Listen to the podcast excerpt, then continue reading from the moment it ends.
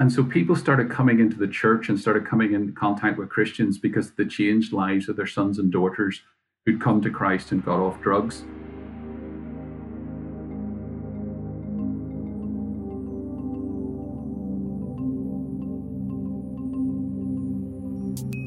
Welcome to the Serve Asia podcast, where you'll hear interviews and stories about Jesus, East Asia, and where you might fit in. Today, we continue our series getting to know some of those who make up the OMF team here in the UK. So, without any more introduction, over to the conversation that I had with one of the team earlier. Well, joined by Trevor by the wonders of technology. So let's hope that that holds up this afternoon. We'd usually spend most of the working week in the same building, but continuing social distancing measures and those sorts of things mean working remotely remains pretty much the norm for us both. Um, but it's good to see you this afternoon, Trevor. How are you doing? I'm doing well, thanks, Chris. Good to see you as well. Great. Well, thank you for joining us on the podcast. And to kick us off, uh, to give us a little bit of flavour uh, of the man that we're speaking to this afternoon. I've got three quick fire questions uh, for you. Uh, really, the only rules of these questions is you have to give one of the two answers, um, and the quicker you give them, the better it works. Okay. So the first theme is holidays. You're going on holiday. Do you pick the beach holiday or the sightseeing holiday? Uh, sightseeing. You're ordering your food in a restaurant. Do you pick the chunky chips or the skinny fries? Oh, chunky chips, definitely. And uh, it's movie night. I think I know the answer to this one, but it's movie night. Do you go sci-fi or rom-com? Oh, sci-fi, definitely. Great. So there's a little bit of a, a taste of who Trevor is. Um, and Trevor, one other question. Um, can you tell us a bit about maybe a, a book that you're reading at the moment and enjoying? Yeah, so I'm actually reading a book called Gulag, which is a historical overview of the Gulag Soviet prison camp system. So it's a historical investigation um, by an author called uh, Anna Applebaum. So I'm really enjoying that because I love history as well as uh, having lived in Russia for a number of years. Great. Well, maybe I'll put a link to that in the show notes if people are, are inclined to find out more about the, the history of, of Russia and, and other things um, after this conversation. Great. Well, thanks, Trevor. So now to um, yeah, so the, the meat of the podcast really. Um, Trevor, your accent has perhaps given part of the answer away to the next question, um, but I just wonder if you could tell us a little bit about about where you grew up uh, and what that was like. Sure. So I'm originally from Omagh in Northern Ireland, uh, where I grew up. Uh, both my parents were teachers. My dad was a maths teacher in the local grammar school. So uh, I grew up there. It's a small farming community, about 20,000 people, lots of farm around. So quite rural setting and fairly, I guess, um, typical background for that part of the country was uh, was good academically, so I enjoyed going to school, but also had lots of neighbours who were on the farms. I had various relatives who had farms, so I was quite uh, often on farms as well, and had an understanding of that side of life. Cool, sounds really exciting, and uh, and and in amongst growing up in rural um, Northern Ireland and uh, enjoying school and, and having friends and, and community how uh, did you come to hear about Jesus and decide to put your, your faith in him? Sure. So I grew up going to a Methodist church, um, although I wasn't a believer in the early years of my life. And I remember maybe about 10 or 11 hearing the gospel in the church, but still didn't give my life to Jesus. Then, when I was about 12 years old, my sister uh, gave her life to Jesus. And there was a thing at that time in the area where I lived called coffee bars. And this was an event in the evening, usually on a weekend, where um, you had coffee, obviously the coffee bar, but uh, there was a band playing and then somebody uh, sharing part of scripture, usually a very direct gospel presentation. And so my sister was involved in, in these groups and kept inviting me. And for about a year, I said, no, I'm not going to go. And then finally, I said, okay, I'll go once if you um, stop asking. So I went. Uh, that night to this coffee bar, and the man was preaching on hell. And I was so convicted that I was going to hell that night without Jesus that I gave my life to the Lord that night. So, yeah, 13 years old. And yeah. Wow. That's, um, yeah, it's really exciting to hear. And uh, isn't it great when we have persistent friends and relatives who just keep um, wanting to get us to hear the good news? I know, yes, I know. And it's like, yes, through a sister in my case, coming to know Jesus. And, and uh, that's a testimony of many other people as well. So. And and kind of growing up in, in that culture, and, and I guess in, it, it sounds like a an environment where sort of making Jesus known was was was a part of, of life, and people were involved in that kind of work. Um, when did you start to see that the good news of Jesus wasn't just for you, um, it wasn't even maybe just for your neighborhood, but that it was actually good news for the whole world? When, when was that something that you started coming across? Yeah, so I guess a little bit near the end of the time that I was in Omagh before I started uh, went to university, I was hearing a little bit about other parts of the world, but it was really only when I went to university uh, to study chemistry in Belfast that I began to learn a lot more about other countries and about uh, Christians there. And for whatever reason, God particularly seemed to lay persecuted Christians on my heart. And this was just at the end of the Soviet era. Berlin Wall had come down before I went to uni, but Albania and, and the Soviet Union were still in existence. And so we were praying for those countries to open up. And I met a Kosovan uh, Albanian believer. And even though she was from Serbia, most of Albania was still communist. And so mm. through praying for those, and then also I remember Samuel Lamb, who is a well-known pastor who's now with Jesus from China. Um, we were praying for him often because he was in uh, prison in those days and just being moved by the plight of my fellow brothers and sisters around the world who, who were facing persecution. And that's really how God made me very aware of, of what was happening in the rest of the world. Wow. Yeah, kind of quite a, I guess, up, a time of upheaval in sort of the global the global scene. And yeah amazing to be exposed to to that that time in, in history. And and perhaps yeah as you say he, hear about those who are who are struggling as they try to follow Jesus and uh, yeah wanting to make him known in, in those contexts skipping forward a, a, little bit perhaps from then although perhaps directly following on I'm, I'm not entirely sure of the story myself. I'm enjoying these conversations with people from the office because it's it's funny the things i don't know about people i've known for years. Um, but um, how how did you go from following jesus studying chemistry um, praying for for the world and for those who are struggling to actually uh, ending up heading out to russia uh, with OM, Operation Mobilization, uh, who you spent years uh, in Russia with. How did that come about? It's it's one of those stories that you know, in hindsight, I can see God weaving. But I had an interest in in Russian and uh, history, I think, and that first got me interested in Russia. But when I was studying chemistry at that stage, I mean, my plans were to finish my degree, do a PhD in chemistry, and become a researcher. But I was starting to pray with a friend of mine at university called Andrew, who eventually ended up working in North Africa and Spain uh, with OM. And we were really praying about what God wanted for our futures.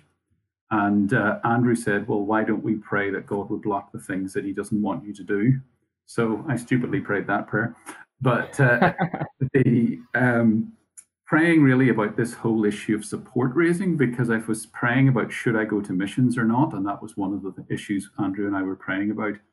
And I didn't come from a background where churches were giving support, that there were missionaries in, in my sending church initially. And I didn't have experience of people stepping out in faith and seeing God provide. And so I was quite nervous about that. And so as I was praying about it, God really intervened quite dramatically. So one night in a dream, um, if you can imagine that you're in Northern Ireland or Scotland and it's it's wet and damp and misty, and I'm standing on top of a hill and God says to me, The valley below is called faith, but I can't see the bottom of this valley because it is full of mist. And mm. God said to me, You need to step off and trust that I'm going to catch you, but you don't know how far I'm going to let you fall. And I hmm. woke up realizing God was speaking to me about support, that if I stayed in Northern Ireland, I wasn't going to see it all come in immediately. But if I stepped out in faith, it didn't mean it was going to come the next day. And in those days in OM, especially when you went for a few years, you were able to go with, with quite little support pledged up front. But then God uh, confirmed that with scripture within a few days from Mark 9 23, which says, Jesus said to him, if you can believe that all things are possible to him who believes. And so God was also backing it up with scripture. And I felt God was really, you know, saying I needed to step out in faith. So I stepped out in faith, I thought, for one year at that stage and stayed for three initially. Wow. That's um yeah, that's a great great story. And as I say, I, I'd not heard um, much of it before. So really um, yeah, powerful message. So yeah, I just wonder is is there anything that sort of that process itself taught you? Um, obviously, I guess to, to trust God, but but was there anything else you just learned through that kind of experience of of Him speaking in that way? Well, I think I had also real assurance that it was God's calling because I think one thing that might at that time, and I think other people I've talked to since have of that question is God really calling me to be involved in missions? Is this just my idea? And not everybody gets as dramatic a call as I did, but that real sense of having wrestling through that, that God was very clearly speaking. And particularly when not everybody was exactly on board with me going, but that real sense of, yeah, I should go and God was calling me really sustained me. And, and when it wasn't easy at the start and the support wasn't coming in, I just, I knew God was stretching my faith so that i think that was a big thing as well just to learn that god was was with me and was pointing me in this direction so trevor can you tell us uh, a little bit about uh, how long you were in russia and also some of the the ministries that you were involved with while you were there Sure, yes. So I was in Russia a total of 11 years. So I was three years in 90 from 93 to 96, and then from 2002 to 2011. In between, I'd, I'd gone to Bible college so I was involved in the early days. Actually, in Russia, it was it was a little bit like the Wild East. Communism collapsed, and nobody really knew what to do. So we were doing a lot of evangelism training and discipleship, but we were praying a lot and trying things, and then if that didn't work, trying something else. Um, and it was a very exciting time in many ways because there were a significant number of churches planted and people who had never had the chance to hear about Jesus before um, came to know Jesus, and, and and we started church. Well, not OM, but groups we were working with started churches. So I was involved in running evangelism discipleship conferences for about five years. Uh, we were receiving teams of foreigners in uh, in the summer, so a bit like the OMF Serve Asia program. Uh, I was a receiving coordinator in, in OMF parlance in, in effectively for about five years. And then also at the end of uh, Easter, sort of, well, March, end of March time, we were running a conference for training Russians in evangelism and discipleship. I was also involved in teaching in a Bible college for three years. And then I was involved in leadership. I was the field director for the last three years I was in Russia. Great. Quite a lot of uh, different things. Yes, quite, quite a varied things over my 11 years there, yeah.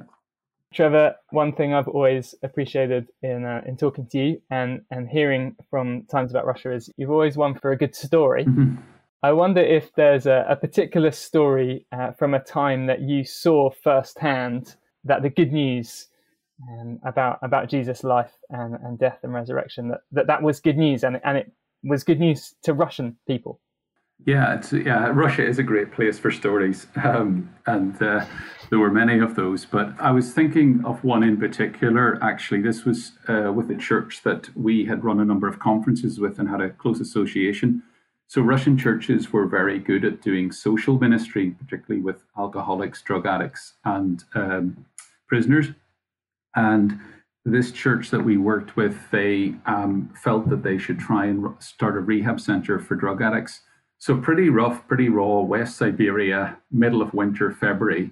They go out into the 30 miles from the city with a tent and a heater and two staff members, two drug addicts to get them completely away from the drugs. Everybody back in the church is praying and they start working with these drug addicts. As the center built up, every day the drug addicts had to go to uh, a Bible teaching whether it was directly gospel presentation or whether it was presentations of different parts of the Bible. People kept praying. There was a lot of prayer for this ministry.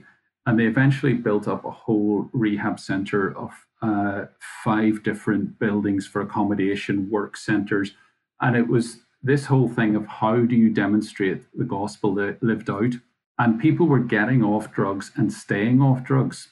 And so there was a lot of Russians who were very suspicious of the evangelical churches in Russia because of propaganda from communism. The communists used to say that when Christians celebrated communion, they were sacrificing babies, and that's how they got the blood of Christ. So it was a lot of false propaganda. So they wouldn't go to the church, but Andre's, my son, has got off drugs. He's not been able to get off drugs for 10 years. He goes to this rehab center, he gets off drugs, and he starts talking about Jesus. I can't deny there's been a change in my son's life. So I want to know who are these Christians? And so people started coming into the church and started coming in contact with Christians because the changed lives of their sons and daughters who'd come to Christ and got off drugs. And the church then had a vision how do they plant more churches? So first they thought they'd plant more churches, and then they thought, no, we'll send out some of the former drug addicts to start a new rehab center. When they form that center and some people become Christians, then we form the church out of that. So they'd done that three times by the time I left Russia in 2010. And the final part of that story was the testimony of the local authorities. So at the 10th anniversary of this rehab center, the authorities said no one else in our entire region can work effectively with drug addicts. And so they built a gas pipeline to every building at the complex. They built a road directly into the complex and spent 1 million pounds from the local wow. budget to do this because 2,000 people had got off drugs and, uh, during the time of the first 10 years. Or, yeah, so it was it was just this amazing testimony of just seeing how God was using this center and and uh, the power of the gospel in transforming lives. So that really taught me because I was challenged about this this whole way they were working uh, in social action to see people's lives transformed by the power of the gospel. That's uh, that's incredible, and uh, yeah, great to see uh, the local people be sort of the ones that kept things moving forwards. That it wasn't about you uh, or others from the OM team being there and kind of, you know, we're, we're, the foreigners, we, we know how we do things, but actually saying, no, this needs to be led by those who have already come through the, the program and, and the power of that local witness and testimony is really exciting as well. Yeah, it was just amazing to see. Yeah. Um, I'm sure that there are probably too many to list, um, but I wonder if there was one thing that you could share that you think this is something that I learnt from my time in Russia that continues to equip me to follow Jesus today in, in a very different context. But but what's what's one thing you cling on to that you learnt in that time? Yeah, so when I think of this, there's there was obviously there's a number of things, but I think one key thing was the issue of suffering and a willingness to follow Christ no matter what. And so, actually, on my first um, visit to Belarus in 93, I met a man who'd spent 20 years in Soviet labor camps because he was a believer. He couldn't bend his knee because of what they'd done to him in the camp. So here were we, a young group of Westerners coming to his village and preaching the gospel. And after we did an evening program, I looked at this man and he was just crying. Tears were coming down his face because young Westerners were coming and, and preaching the gospel. And I was just so humbled. I thought, this is the guy who should be preaching, not me, not us. But it was just this reminder of how much he'd suffered. And he was just so in, excited and so rejoicing that the gospel was being presented in his village. And so that was a real reminder to me like, I have gone through difficult times, and many of us have gone through difficult times. But actually, how do I keep growing through suffering? And how do I keep following Christ through suffering? So it was a major life lesson for me. Uh, really powerful powerful story. Thanks for sharing that, Trevor. We're going to kind of skip on again um, in kind of how your story pans out. Um, you're now back from Russia. Um, you're in Kent. I'm in Kent. You're not in Northern Ireland. Um, and you're now part of, of OMF. You came in to oversee a new ministry, a new work in OMF UK when, when you joined the team. And I just wonder if you could tell us a little bit about, about what that was and what was it about the idea of that ministry that, that really drew you into this, this new phase of, work and life? Sure. So I was living in Belfast after I came back from Russia and I was praying about my next role, and my, my local church were praying about this because at that time uh, it wasn't clear that I could go back to Russia. There'd been changes in the visa law and different things. And I, I partly blame Nathaniel and Donna Jennings, who are Ireland representatives, because they showed me the role in OMF UK with Bridge Asia. Uh, but as I, I read the role and was thinking about volunteer ministry and, and working to in, develop this volunteer ministry that OMF was wanting to, to begin, what really drew me to it was a few things. I mean, I love working with people. And I think there was a key element of Bridge Asia about how to develop people and how to invest in them. And particularly, this was a new project. So I was also getting something off the ground, although there was a vision for what it was going to be when I arrived. But that idea of taking something and then working it out, but also building these teams of volunteers, working with our area representatives as they develop teams, identified people who could be involved in that, and developing them to a point where they could be uh, working in the ministry effectively. So I think that was one of the key things that drew me to it. But also the other side was being back in the UK, thinking how could I encourage the UK church in involvement in cross-cultural mission? Uh, because while my previous focus had been in Russia, there's so many parts of the world where Jesus isn't known. And one of the key things in OMF is we work in a part of the world where there's so many people that have, have never once heard the name of Jesus. So actually just trying to encourage the UK church uh, to be involved in thinking what is God doing in East Asia and what can we do either to reach East Asians here in the UK or overseas in East Asia.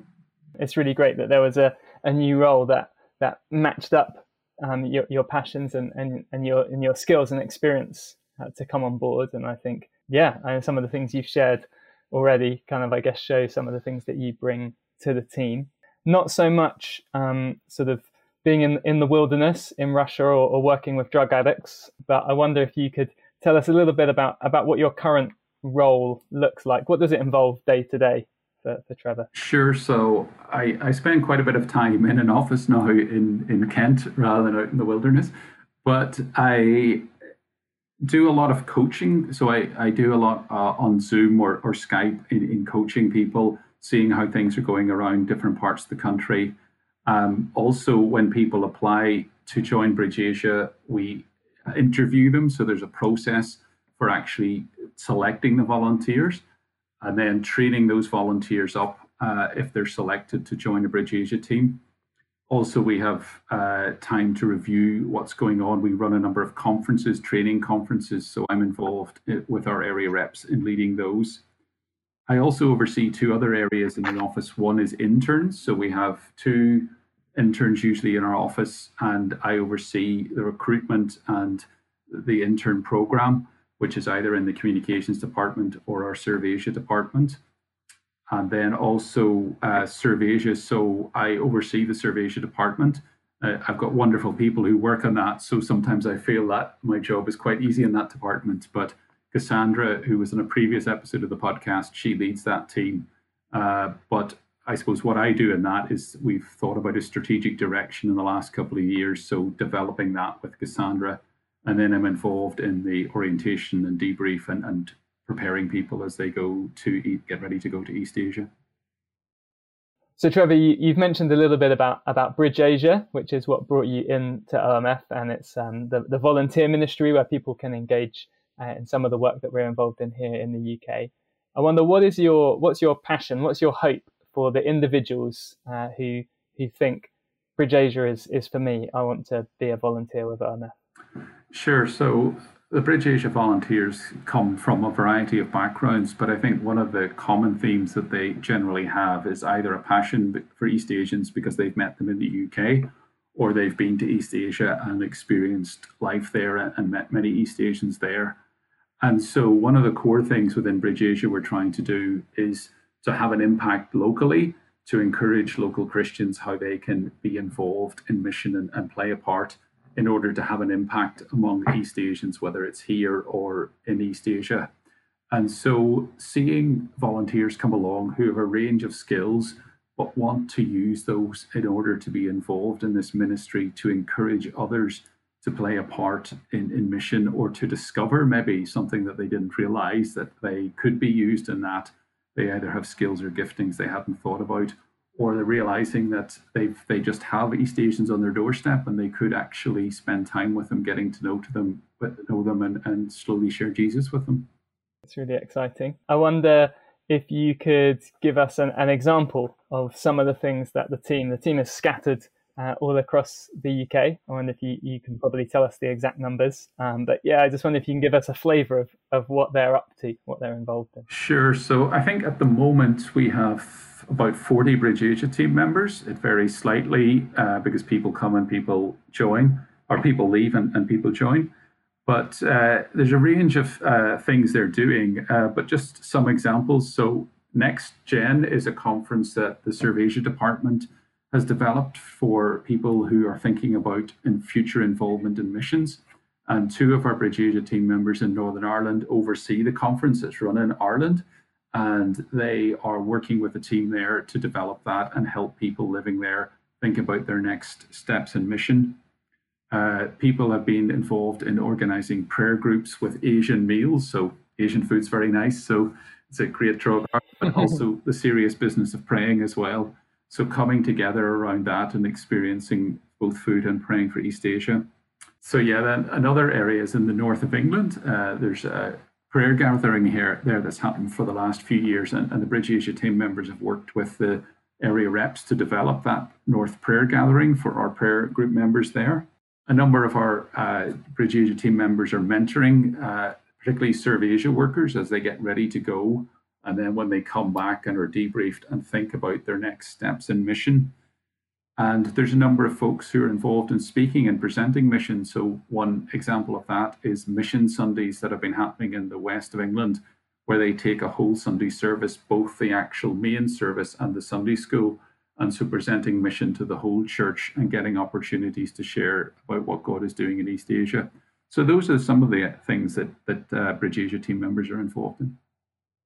Yeah, it's been really great to kind of see not not quite as hands on as you, but um, as part of the the Bridge Asia conference, we managed to just squeeze that in uh, before lockdown uh, took uh, took place here in the UK, and it was really great just chatting to to a real range of people, different ages and stages of life, from students to retirees, um, yeah, and from down on the south coast all the way up to to the north of Scotland. Uh, so it's really exciting to see that work taking place. Um, I wonder, Trevor, one of the great things I think in being involved in ministry and and kind of coming alongside other people is that even though we perhaps expect that we're going to be teaching, that we're going to be um, kind of feeding into these people, as it were, which is definitely a big part of Bridge Asia, there, there's always that reciprocal relationship. And so I just wondered, uh, is there something that you've learnt from those who have become part of the Bridge Asia team, those volunteers who have joined you in, in that ministry. What, what have you been learning from them? Yeah, I think it's a good question, Chris, because I think uh, when you start something like Bridge Asia, you're, you're obviously investing in others, but then you realize that you're coming alongside people who have lots of different life experiences, have either known East Asians for a long time, been involved even in ministry in East Asia, and you recognize there's so much to learn as well from them but then also when they're involved in ministry uh, with people around the country, just seeing their passion for East Asian and seeing some of the ideas they come up. And so I like to encourage everybody within Bridge Asia, but particularly our area reps, to we, we need to listen to everybody and see this as a collaborative venture. And so we have a lot to learn and just uh, not assume that we know everything and then are passing on our expertise to others but actually, that's been a brilliant thing just to see how those teams have gelled and worked and what we've been able to learn from one another that has then been passed around from team to team. So one of the things I try to do is is say, well, if I've learned something what the team is doing in Belfast, pass that on to the team in London or in the Central Belt in Scotland, so that the knowledge gets passed around the network and we learn from one another. Mm.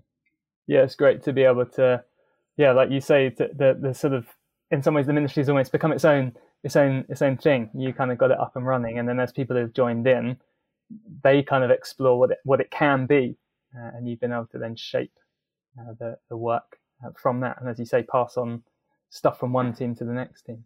It's really cool. Um, Trevor, um, I know that you you came to OMF with, with quite a lot of experience.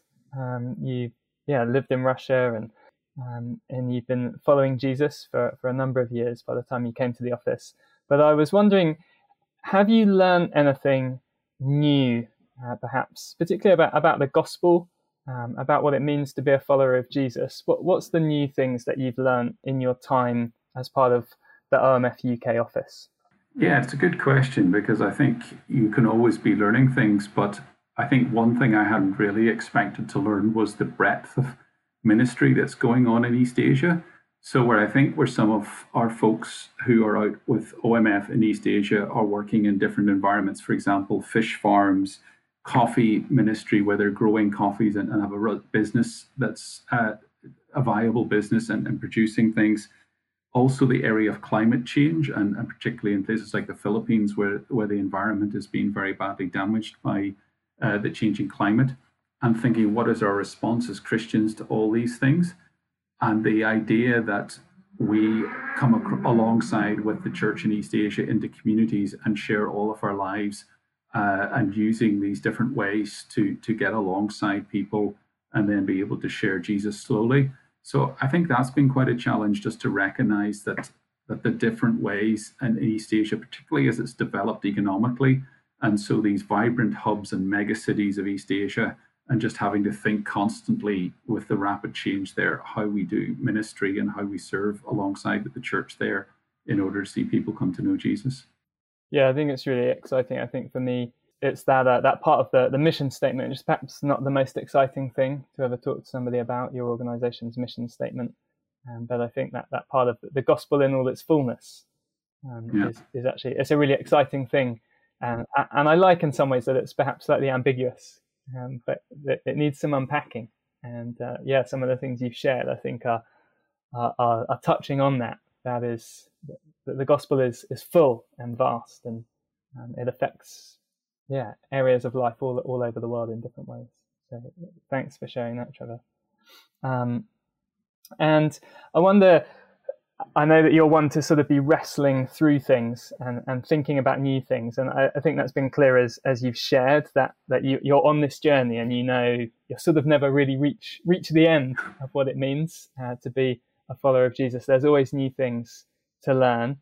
I wonder what's one thing that you found we need to be thinking about and wrestling through when it comes to, to sharing Jesus um, with other people, whether that's just across the street, whether it's with our friends and neighbors, or whether it is um, going across the world. What, what, what's something that, that you think we need to wrestle through this? For me, it's a lesson that I learned in Russia um, about sharing all of my life with people and what I mean by that is inviting people into my home, inviting people into all of my life. And I remember a story a friend of mine in Russia, Bill, shared. So he and his family had been uh, got to know this lady who was a Christian, and she lived far out of the city of St. Petersburg and couldn't get to church very often. So she came in uh, to stay with them one Saturday night and then went to church with them on the Sunday morning. And she did this over a number of, of weeks. And one day on the Saturday evening, uh, Bill spotted that she was crying. So he asked, Well, why are you crying? And the lady shared, Well, I've been observing your family over these weeks, and I always was told in church this is what family should look like. But I just thought it was preaching. I never actually saw that this was really what family life should be like in anybody's home that I visited. Mm. And suddenly she saw this being modeled by this family, and she could see, and they hadn't been aware of this, they hadn't been doing anything special but just by living their lives in front of this lady and just doing normal family things as a Christian family, that had really modeled to her what a Christian family could look like. And I think that was a big lesson to me. And because the Russians were so hospitable at bringing people into their home and being hospitable, I learned that lesson. So I enjoy cooking, but I bringing people into my home. It doesn't have to be anything spectacular, but just uh, having fellowship together but people see your life, and particularly non Christians, uh, for them to come along and see Trevor's not just meeting me on the street and saying, This is what my life is like, but this is what his home is like, this is what it is.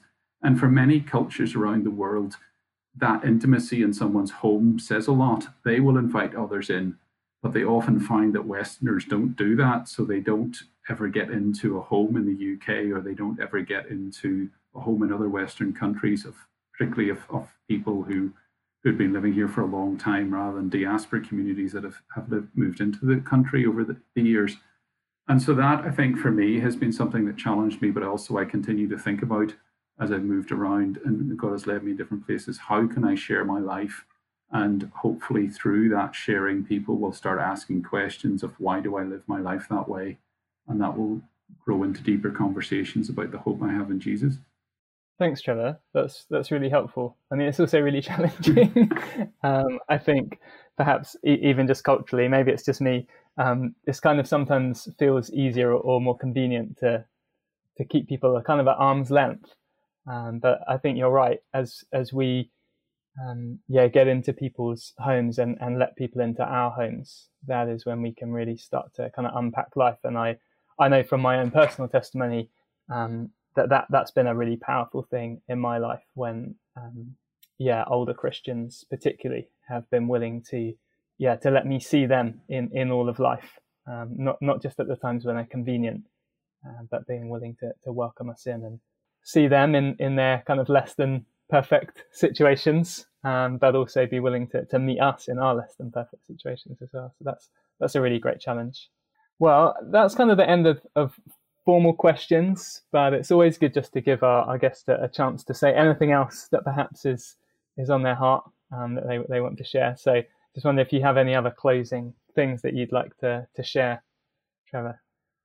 I suppose the one thing that I think about, particularly as we've been in this lockdown time and coming out of lockdown, is just the the blessing for me it's been to have more time to spend with God because I think in the busyness of ministry we can get so involved what we're doing in ministry and we forget that actually we, we want to spend time with God. And sometimes I think people have this idea that missionaries are these super spiritual people who don't ever get this wrong or don't ever get so busy in ministry they forget about God. But just to actually be reminded that I get to spend time with Jesus and I get to spend time in communion with Him. And so that's been a great reminder and blessing for me in, in, in my situation of these um, days of lockdown, and I suppose just an encouragement, hopefully, for others to think about our communion with God and that we we we need to keep focusing on God, and out of that flows everything else we do. Brilliant. That's really really helpful. Um, and uh, just earlier in today, Trevor was sharing a little bit um, on on a similar theme, and that was that was really helpful. So so yeah, thanks, Trevor. It's a really important reminder that yeah, again, back to that that theme that seems to have kept coming out of, of this journey idea, and we're always learning and we're always growing, and there's always more to discover, and there's always more trusting to be done, and, and more time to be sought with with our Lord. So, so thanks for sharing that, and uh, thanks for giving up um, some of your afternoon to join us on the podcast. It's been really great to to hear from you, and I'm sure everyone listening will have will have learned something Uh, and have some really helpful things to take away. So thanks for joining us. Well, thanks very much for having me on. It's been great to join you on the podcast today, Chris.